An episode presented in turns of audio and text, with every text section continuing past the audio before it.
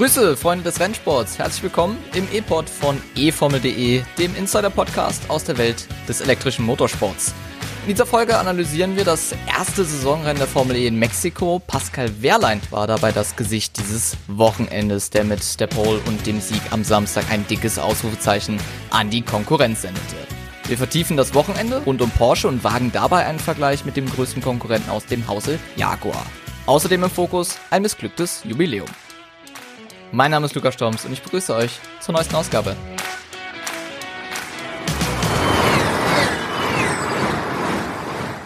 Endlich wieder Rennanalyse, kann man so sagen. Und damit nochmal ein Hallo und herzlich willkommen zum E-Pod. Und ich bin wie immer nicht alleine. Das ganze Wochenende analysieren wir mit Tobi Würz. Hallo Tobi. Hallöchen. Wie sehr hat es dich gefreut, wieder Rennaction zu sehen, egal ob es jetzt freies Training, Qualifying, Duels oder das Rennen an sich war? Auf jeden Fall habe ich mich sehr darauf gefreut. Das letzte Rennen ist ja tatsächlich auch ziemlich genau ein halbes Jahr her gewesen. In London war das im Juli. Und zwischendurch natürlich Testfahrten, aber Testfahrten sind auch immer eine ganz andere Hausnummer als so ein Rennwochenende.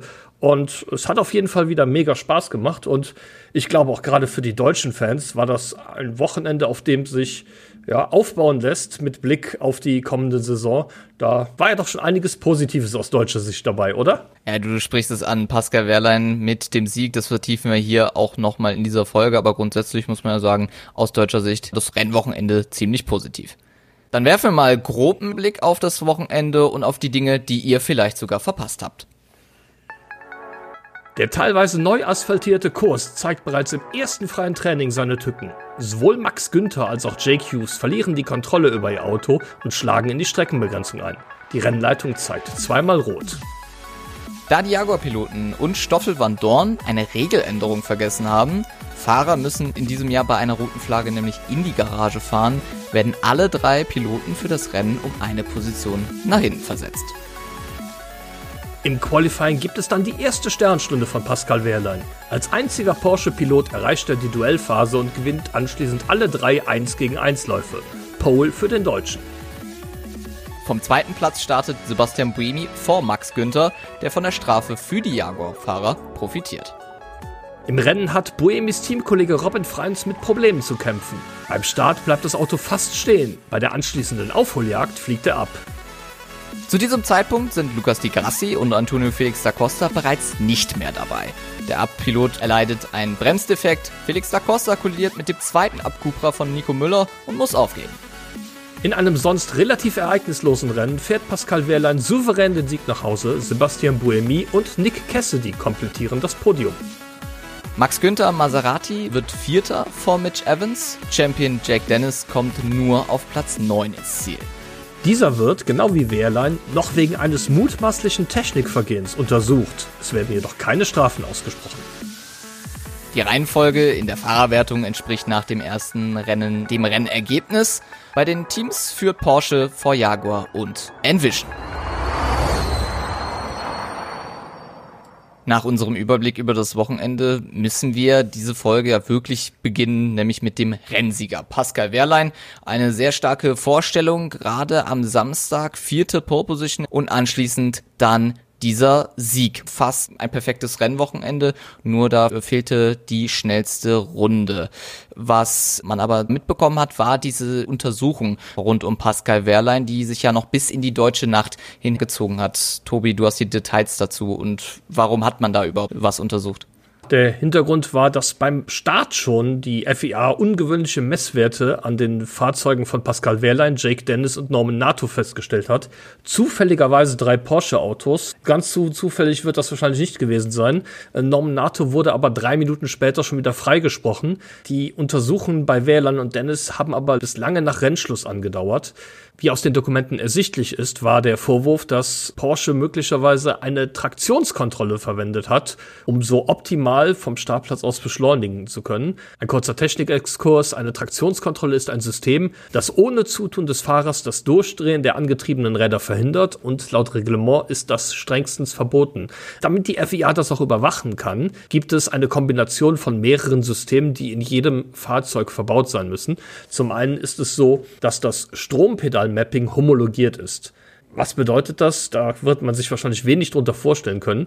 Vor der Saison muss jeder Hersteller verbindlich festlegen, wie viel Leistung aus der Batterie bei welcher Pedalstellung abgerufen wird. Die Energie, die aus der Batterie abgerufen wird, wird dann über die Antriebswellen an die Räder übertragen und um zu verhindern, dass hier eine Software eingreift, ohne dass der Pilot das Pedal verändert oder die Pedalstellung verändert, gibt es sogenannte Drehmomentsensoren. Diese messen das Drehmoment, das an der Antriebswelle anliegt.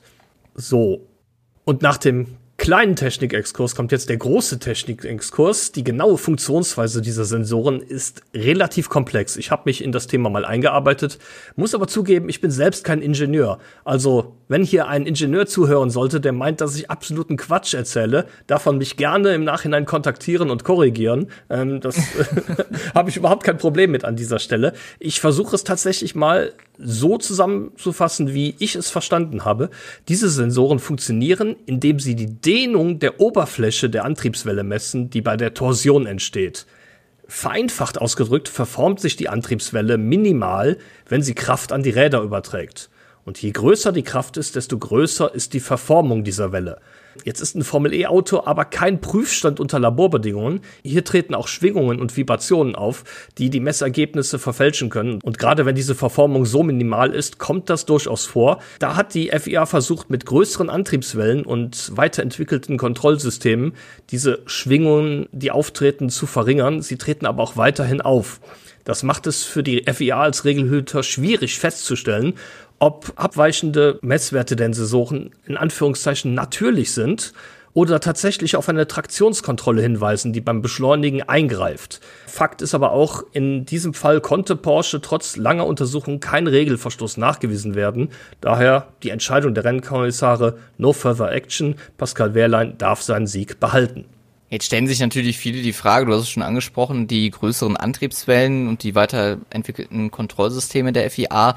Dennoch muss man sich ja auch die Frage stellen, kann man das irgendwie verbessern, dass man zumindestens jetzt nicht mit einem mulmigen Gefühl ins Bett geht, weil man sich gefreut hat, ah, Pascal Wehrlein hat gewonnen und am Ende ist es ja doch noch ein großes Fragezeichen, was dahinter hängt. Oder würdest du sagen, dass es da keine Möglichkeit gibt, da irgendwie gegenzuarbeiten? Ja, das ist eine sehr gute Frage. Ich glaube, dass dieses ganze Hin und Her, das da jetzt gegeben hat, auch bei den Konkurrenten von Porsche für ein paar Fragen sorgen wird und dass da hinter den Kulissen in technischen Arbeitsgruppen und so weiter ganz, ganz viel diskutiert wird, was denn da jetzt gewesen ist und was nicht gewesen ist. Wie gesagt, diese Drehmomentsensoren sind ähm, nicht hundertprozentig zuverlässig. Das ist auch das, was mir vor ein paar Jahren ein Ingenieur eines Teams zu dem Thema sagte, als diskutiert wurde, ob diese Drehmomentsensoren überhaupt kommen sollen. Man befürchtet da so ein bisschen, dass man die Büchse der Pandora öffnet. Die Sache ist aber die, im Zweifel wird für den Angeklagten entschieden entschieden und man konnte nicht nachweisen, dass Porsche irgendwas Illegales getan hat. Also gibt's auch an der Stelle keine Strafe. Aber, wie du schon richtig sagst, das wird nicht das letzte Wort gewesen sein, das zu dem Thema gesprochen wurde. Auf der anderen Seite, ob das öffentlich gemacht wird oder ob das in irgendwelchen Arbeitsgruppen hinter verschlossenen Türen besprochen wird, wo wir hier, die wir nicht hinter diesen Türen sind, vielleicht gar nichts von mitbekommen. Ja, darüber kann man an der Stelle nur spekulieren. Fakt ist, das ist ein Thema, was für Diskussionen sorgen wird. Und wenn es ausgerechnet drei von vier Porsche-Autos betroffen hat, dann ist die Wahrscheinlichkeit auch relativ gering in meinen Augen, dass das nur irgendein Zufall ist. Auf jeden Fall, dieses Thema wird uns noch lange beschäftigen. Es ist ein sehr kompliziertes Thema, hast du ja schon angesprochen, bist da richtig in die Tiefe gegangen. Von daher sind wir mal gespannt, ob das schon beim nächsten Rennwochenende in Saudi-Arabien nochmal auftreten wird. Dann blicken wir direkt mal auf die Konkurrenz. Jaguar und Envision waren sehr stark mit einer Ausnahme, da kommen wir gleich nochmal dazu. Die Pace auf eine Runde zeigte sich schon im freien Training. Evans schnellster in FP2, Freins auf Platz 3, Cassidy auf 4 und Buemi auf 6. Im Qualifying bestätigt man die Pace. Alle vier zogen in die Duel-Phase. Im Rennen bleibt Robin Freins, würde ich mal sagen, der einzige Verlierer dieser Jaguar-Truppe. Tobi, nochmal zu Robin Freins, das schnell abzuarbeiten. Der Fehler sah ja schon sehr kurios aus nach der Attack-Mode-Phase. Auf jeden Fall. Er hat, glaube ich, versucht ein bisschen gut zu machen, was er beim Start verloren hatte. Er hatte beim Start ein technisches Problem und ist da quasi so gut wie gar nicht losgekommen. Man hat Onboard-Aufnahmen von Sascha Finistras gesehen, der ist direkt hinter ihm gestartet, der wirklich nur knapp ausweichen konnte, der ihm fast da mit hohem Speed hinten reingefahren wäre. Daher hat Freins viele Positionen schon am Start verloren und musste dann viel riskieren, um wieder am Boden gut machen zu können. Jetzt ist es ja auch so, dass Mexiko jetzt nicht unbedingt die Strecke ist, wo man besonders gut überholen kann. Das heißt, er musste da schon ein ziemlich hohes Risiko gehen und ich habe die Befürchtung, dass er es dabei einfach übertrieben hat und ausgangs der Stadionsektion das Heck verloren hat und schon war er in der Mauer und da war sein Rennen dann auch beendet. Safety Car Phase führte dann wieder dazu, dass das Feld kompakt aneinander geführt worden ist. Buemi und Wehrlein kämpften ja nach dem Safety Car ja auch weiterhin um den Sieg. Der Fahrfehler von Sebastian Buemi sorgte dann auch für unter anderem den Erfolg von Pascal Wehrlein. Aber auch dahinter waren ja sehr gute Leute aus dem Jaguar-Haus unterwegs, unter anderem Nick Cassidy, der ja auch aus äh, der deutschen Sicht her hingegen leider vor Maximilian Günther unterwegs war und damit dann Dritter wurde. Ist die Frage dann noch offen zu Mitch Evans. Der hatte einige Probleme mit seiner Lenkung und verlor damit am Anschluss an die Spitze. Musste sich ja richtig verteidigen. Das hat man auch in den Zeiten gesehen. Ist das eher, würde ich mal sagen, Glück, dass er noch zumindestens diese wichtigen Punkte retten konnte oder waren die Probleme da jetzt dann doch nicht schwerwiegend aus deiner Sicht? Ich denke, das war zum einen ein bisschen Glück, ja, zum anderen umgekehrt wie bei Freins natürlich der Strecke geschuldet. In Mexiko kann man halt nicht so gut überholen. Und da kann ein Fahrer auch, wenn er ein langsameres Auto hat, warum es jetzt langsamer ist, mag mal dahingestellt sein, sich auch relativ gut verteidigen. Wir haben das ja bei Lukas Di Grassi gesehen, der im letzten Jahr auf der Pole Position gestanden hat mit dem Mahindra und im Rennen dann so gut gefahren ist, sich so clever verteidigt hat, dass er am Ende noch Dritter geworden ist. Ähnlich hat das Mitch Evans gemacht. Hinter ihm hat sich so ein richtiger Zug gebildet. Aber keiner kam an Evans vorbei und er ist tatsächlich am Ende Fünfter geworden. Und diese zehn Punkte sind relativ wichtig für Jaguar, denn die sorgen dafür, dass Jaguar in der Gesamtwertung auf dem zweiten Platz liegt, hinter Porsche. Envision dahinter Dritter. Also kann man sagen, guter Start für Jaguar und das Kundenteam in die Saison 2024. Jetzt haben wir ein wenig über die Spitze dieses Wochenendes geredet, aber schauen auch auf das Ende dieses Feldes. Und da stand Abt zumindest mal im Fokus mit dem Jubiläum, was ziemlich zum Vergessen war. Hundertstes Rennen der Formel E für das Team aus Kempten lief's aber mal so richtig suboptimal, würde ich sagen. Klär uns auf, Tobi, woran hat's gelegen? Es waren unterschiedliche Probleme bei beiden Fahrzeugen. Lucas Di Grassi, der hatte einen Dreher im Qualifying, war nur auf Startplatz 19 und im Rennen hat er dann Probleme mit den Bremsen gehabt, ist einmal ja, ziemlich böse abgeflogen, da die Bremsen nicht funktioniert haben. Nach zwei Runden ist er an die Box gefahren und hat es aufgegeben, weil es einfach zu gefährlich war und keinen Sinn ergeben hat, weiterzufahren. Nico Müller, auch in der zweiten Runde wurde ihm Antonio Felix da Costa zum Verhängnis. Der Portugiese im Porsche hat ihn einfach rumgedreht. Der Schweizer konnte das Rennen zwar anschließend zu Ende fahren, aber das Auto war beschädigt und am Ende hat es dann tatsächlich nur zu Platz 17 gereicht. Aber Luca, das waren ja nicht die einzigen Nachrichten, die wir am Wochenende über das Team Abt Cupra vernommen haben, oder? Du sprichst es an. Positiv kann man diese Nachricht zumindest mal vermelden, nämlich, dass es da Gespräche gibt, dass man dort mit einem anderen Hersteller in dem nächsten Jahr hineingehen möchte. Der Vertrag mit Mahindra über die Lieferung der Antriebe zur kommenden Saison wurde ja gekündigt. Und da stellt sich natürlich die Frage, was sind denn so die heißen Kandidaten? Ich meine, Abt und Cupra steht auf dem Wagen drauf. Und von daher ist doch die Connection zumindest mal zu einem Hersteller wohl ganz klar. Cupra möchte ja früher oder später auch selber als Hersteller einsteigen, aber die Vorbereitungszeit ist jetzt natürlich relativ kurz. Also da ist davon auszugehen, dass in Spanien auf jeden Fall kein Antrieb entwickelt wird für die kommende Saison. Lass uns mal einen Blick auf die anderen fünf Hersteller werfen, die wir in der Formel E haben. Das wären nämlich in alphabetischer Reihenfolge DS, ERT, Jaguar, Nissan und Porsche. Man muss bedenken, Cupra ist Titelsponsor des Teams. Die bezahlen im Endeffekt einen Großteil des Einsatzes. Ich gehe daher nicht davon aus, dass man den Antrieb eines Konkurrenzherstellers als erste Wahl nehmen würde. Das träfe dann auf jeden Fall auf DS zu. DS ist ja die Sport- und Premium-Marke von Citroën, direkter Konkurrent von Cupra. Also eher unwahrscheinlich. Ich glaube auch Nissan und teilweise auch Jaguar dürften nicht erste Wahl sein.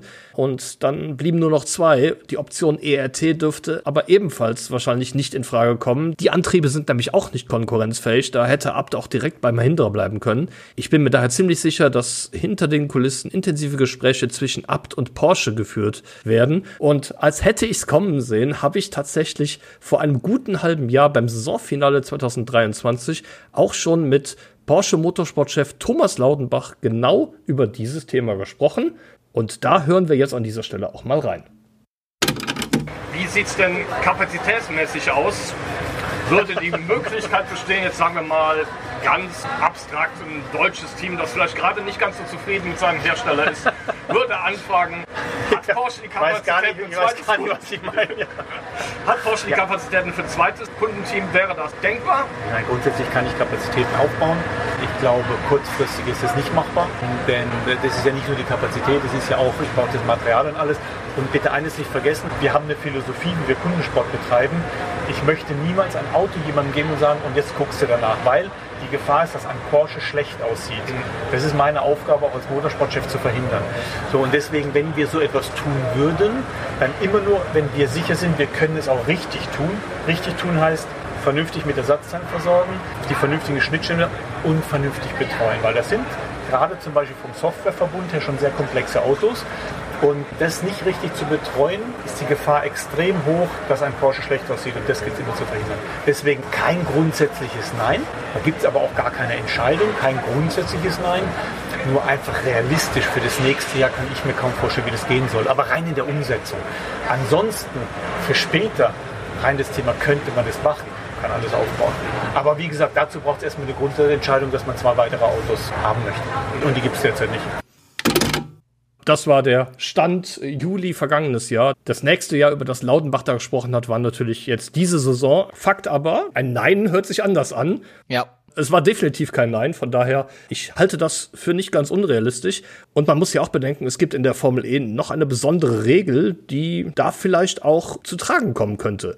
Denn Cupra gehört genau wie Porsche zum Volkswagen-Konzern. Daher wäre es auch denkbar, dass man das Ganze so handhabt wie DS und Maserati, nämlich dass die Porsche-Antriebe unter dem Namen der spanischen Marke eingesetzt werden. Das heißt, Abt Cupra könnte dann tatsächlich in der kommenden Saison auch mit Cupra-Antrieben an den Start gehen, auch wenn die technisch natürlich Porsche-Antriebe wären im Endeffekt ein Rebranding, wie man es so gerne sagt. Sind wir mal gespannt. Die Connection, wie ich schon am Anfangs gesagt habe, Cupra zu Porsche, Volkswagen-Konzern hast du schon genannt. Und ob das Ding jetzt unter Cupra fährt als Antrieb oder als Porsche, ist, glaube ich, den bei Abt erstmal egal. Wichtig ist, dass man da nach vorne kommt und das macht man mit Mahindra ja aktuell nicht.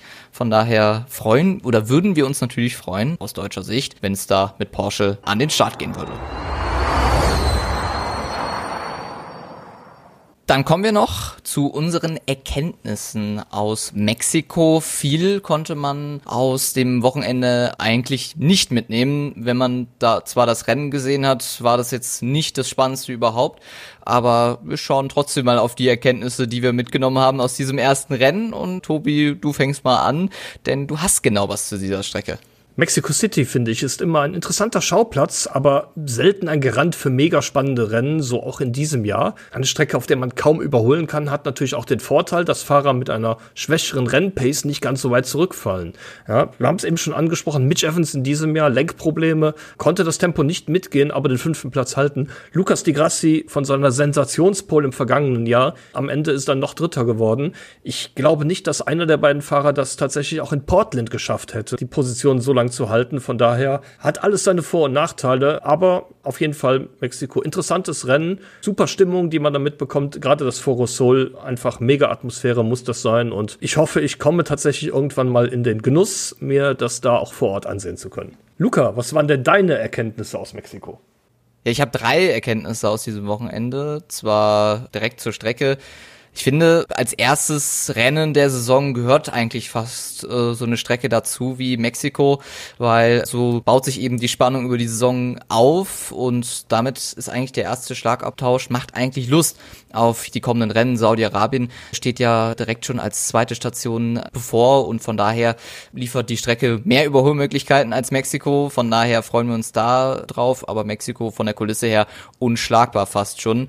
Meine zweite Erkenntnis aus diesem Wochenende finde ich Nick Cassidy, der zwar jetzt nicht als die Erkenntnis dieses Wochenende, finde ich, herausgeht, aber über ihn wurde dieses Wochenende nicht so viel geredet. Daher gehört er zu den stillen Stars dieses Rennwochenende und der Flop dieses Wochenendes ERT, aber das war nach den Tests zu erwarten. Ausfall von Sette Camara schon vor dem Rennstart und vor der Startaufstellung und Ticktem fuhr dem Rennen eigentlich nur hinterher obwohl die Fans in Mexiko hatten ja Spaß daran. Die haben ihn immer angefeuert, wenn er durchs Stadion gefahren ist. Und die hatten ja richtig Spaß an den Briten.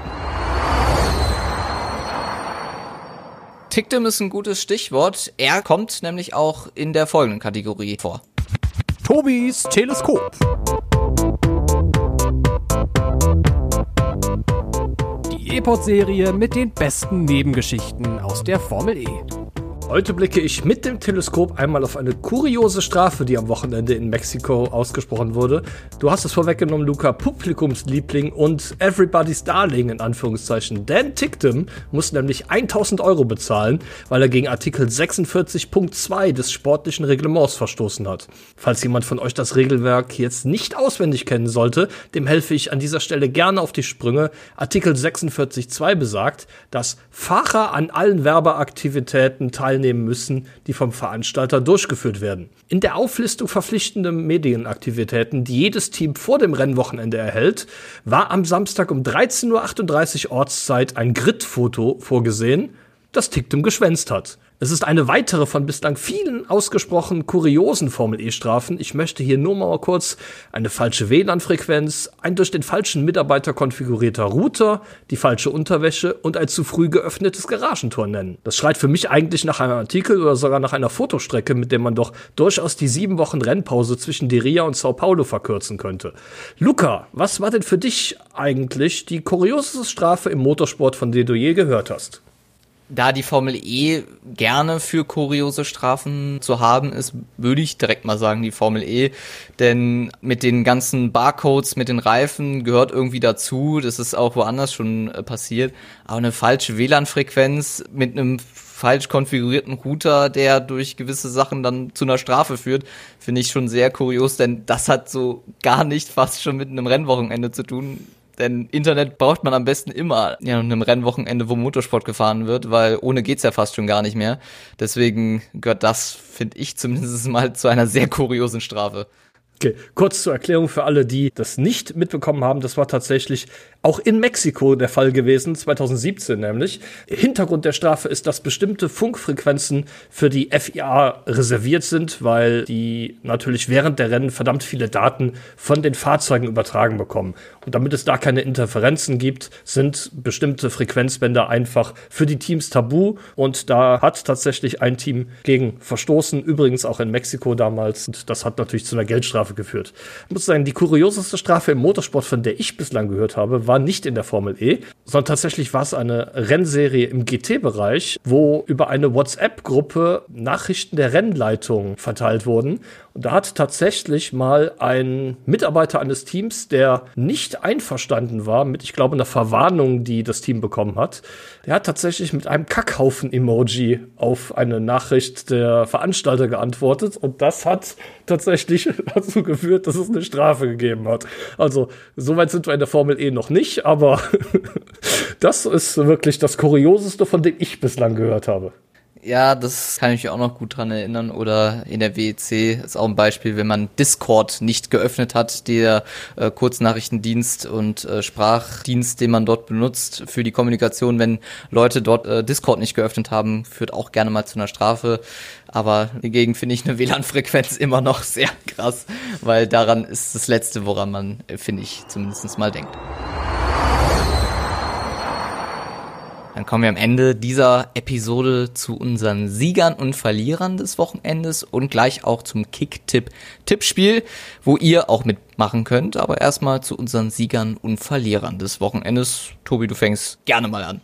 Ich bin ja bekannt dafür, dass ich nicht den jeweils offensichtlichsten Sieger und Verlierer wähle, sondern auch schon mal ja, den Blick hier auf jemanden schweifen lasse, der vielleicht nicht so ganz im Fokus steht. Und da ist mir dieses Wochenende Maximilian Günther als Sieger des Rennwochenendes aufgefallen, der eine ziemlich gute Leistung gezeigt hat, bester Nicht-Jaguar, Nicht-Porsche-Pilot gewesen ist und Startplatz 3 am Ende im Rennen Position 4 das maximal Mögliche erreicht hat und ja, sich damit für die Saison schon mal in eine ganz gute Ausgangslage katapultiert hat. Man mag ja nur mal an seinen total verkorksten Saisonstart aus der vergangenen Saison erinnern. Als Verlierer des Wochenendes sehe ich persönlich Sam Bird, der mit großen Hoffnungen zu McLaren gewechselt ist und da direkt am ersten Rennwochenende vom Rookie will ich jetzt nicht sagen, aber vom deutlich unerfahrenen Jake Hughes mal so richtig den Hintern versohlt bekommen hat, der ihn ordentlich geschlagen hat in Qualifying und auch im Rennen. Von daher für mich Sieger Max Günther, Verlierer Sam Bird. Luca, du hast zwei andere Namen gewählt, sehe ich. Ja, ich habe hier schon in dieser Folge anteasern lassen. Das ist nämlich Nick Cassidy. Starke Pace im Rennen, hat sich auch die schnellste Rennrunde gesichert. Von daher macht es Lust auf das kommende Rennwochenende und zeigt auch wieder seine Ambitionen in Richtung der Weltmeisterschaft.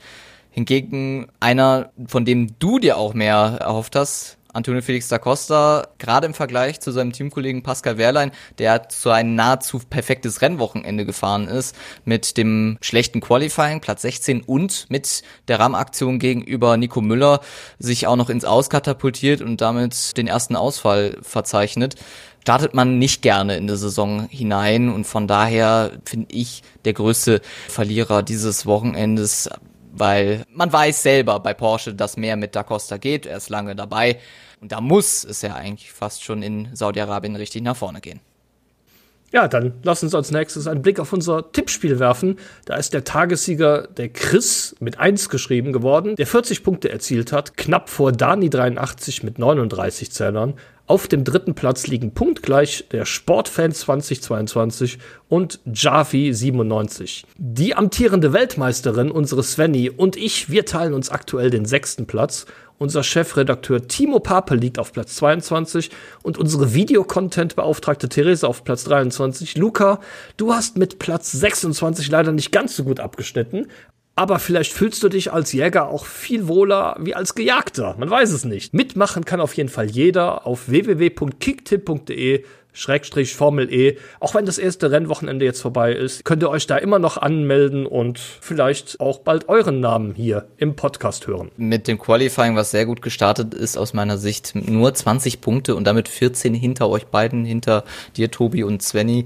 Es wird schwierig über die Saison. Auch kein guter äh, Saisonstart, ähnlich wie Antonio Felix da Costa. Also wenn beide sowohl der Portugiese und ich in Saudi-Arabien mehr Punkte einfahren als jetzt, bin ich schon mal mehr als zufrieden. Zufrieden bin ich auch, wenn ihr uns auf Social Media folgt. Das Ganze findet ihr auf eformel.de unten verlinkt und äh, am besten folgt ihr uns auch und abonniert uns und bewertet uns auf allen Podcast-Plattformen, die ihr so benutzt, zumindest auf die ihr gerade unterwegs seid wenn ihr uns mögt und wenn das Format hier gefällt, gerne mit fünf Sternen bewerten. Wir melden uns nächste Woche wieder, nämlich mit der Vorschau auf das Rennwochenende in die Rea Saudi-Arabien. Zweites und drittes Rennen der Formel E. Und da freuen wir uns wieder, wenn wir euch begrüßen dürfen. Das eben bei der Vorschau auf Saudi-Arabien. Bis dahin habt eine gute Zeit und ciao, tschüss und bye bye. Ciao.